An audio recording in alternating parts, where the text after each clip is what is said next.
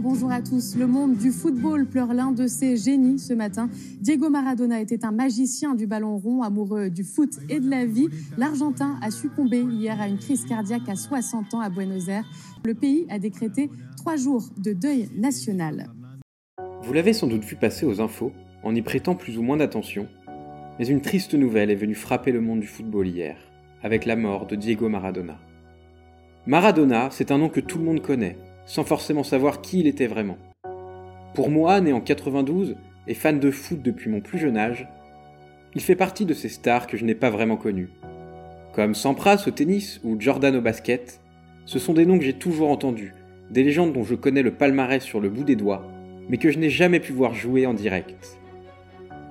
Revenons sur sa carrière faite de très haut et de très bas, mais qui a indiscutablement marqué l'histoire du foot. Il y a de la nitroglycérine sur le plot de départ. Le record du monde va être pulvérisé. Dans... Quel coup de tonnerre! Il l'a fait! C'est un extraterrestre. Il s'est élevé sur le toit du monde Elles sont championnes d'Europe? C'est énorme. Oh my God, an insane goal I've just seen the most insane goal I have ever seen. The best FIFA Women's Player of the Year is. Uh... Le sport, c'est bien. Si tout le monde parle du décès de Maradona, c'est parce qu'il a été en son temps le meilleur joueur de la planète, et il fait inlassablement partie des discussions sur les plus grands joueurs de l'histoire. Vous avez sûrement déjà participé ou entendu ce genre de débat sans fin, et assez stérile, je vous l'accorde. Pelé ou Maradona? Maradona ou Messi? Cristiano ou Diego?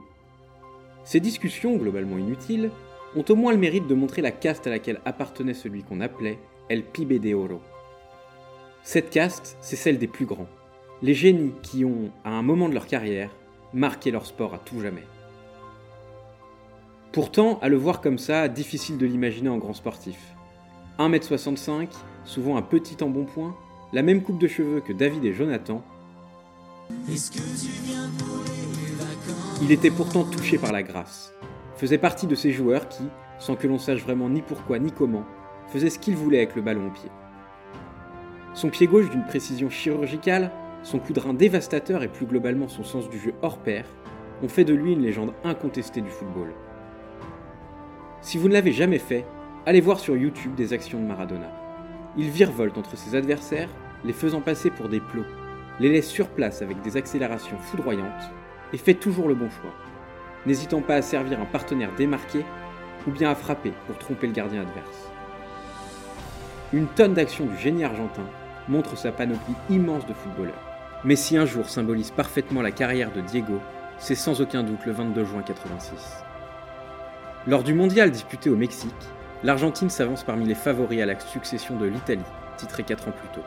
Emmené par un Maradona au sommet de son art, les Argentins se qualifient pour les quarts de finale, où l'Angleterre de Gary Lineker, meilleur attaquant du moment, les attend.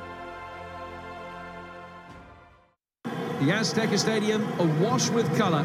A vibrant atmosphere for this World Cup quarter-final between Argentina and England. Well En ce 22 juin, sous la chaleur de plomb de Mexico, la première mi-temps entre les deux équipes est tendue, serrée, et aucune ne parvient à prendre l'avantage. Personne n'imagine alors qu'au retour des vestiaires, deux des scènes les plus mythiques du foot vont se dérouler avec, à chaque fois, Maradona dans le premier rôle. En trois minutes, il va passer du côté obscur à la magie pure, réalisant d'abord le geste le plus controversé de l'histoire de la Coupe du Monde, puis l'action la plus mémorable de cette même compétition. D'abord Dark Vador donc, en ouvrant le score d'un but de la main, la main de Dieu, comme il l'appellera lui-même, à la 51e minute. Puis Yoda, en réalisant un doublé à la 54e minute au terme d'une action où il aura dribblé tout seul la moitié des joueurs anglais, y compris gardien, avant de pousser le ballon dans le but vide.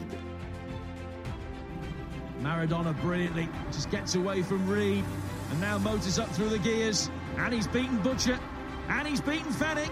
It's Diego Maradona and it is quite magnificent. If there was an element of doubt about the first goal,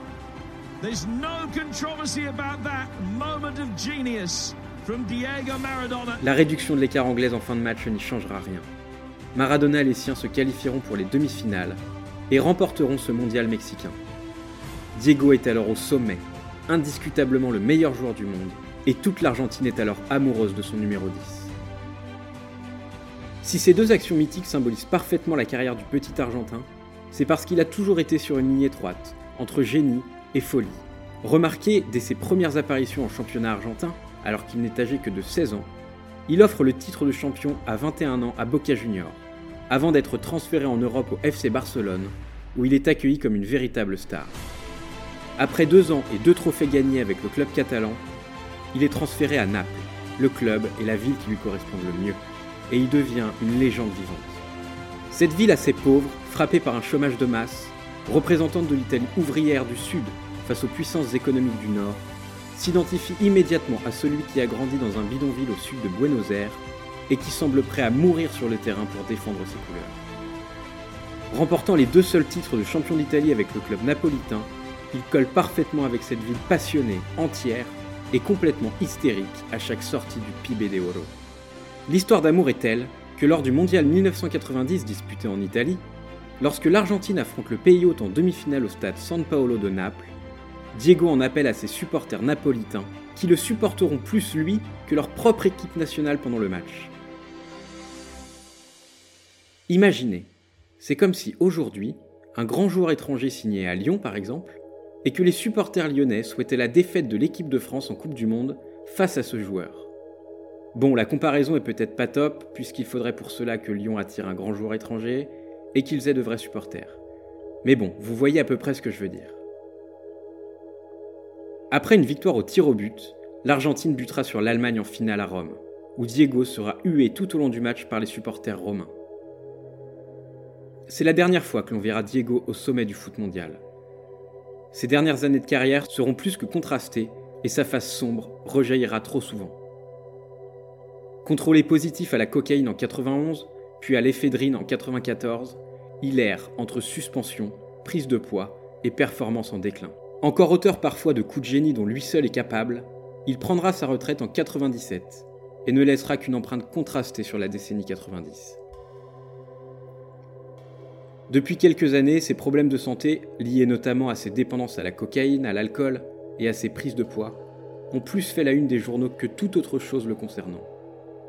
Son passage en tant que sélectionneur de l'équipe nationale argentine entre 2008 et 2010 s'est soldé par un échec assez cuisant et a même écorné son image dans son propre pays. Malgré cette fin de carrière ratée, Maradona aura régné sur la décennie 80 et restera à jamais comme l'un des plus grands footballeurs de l'histoire, capable de faire basculer des matchs à lui tout seul. Élu footballeur du XXe siècle devant le roi Pelé, rien que ça, sa technique virevoltante, sa vivacité inégalée et sa passion exacerbée ont révolutionné le monde du ballon rond. Aussi petit par la taille qu'immense par le talent, star absolue en Argentine et encore peut-être plus à Naples, où le mythique stade San Paolo devrait être rebaptisé stade Diego Maradona, il laisse une marque indélébile dans l'histoire du foot et du sport en général.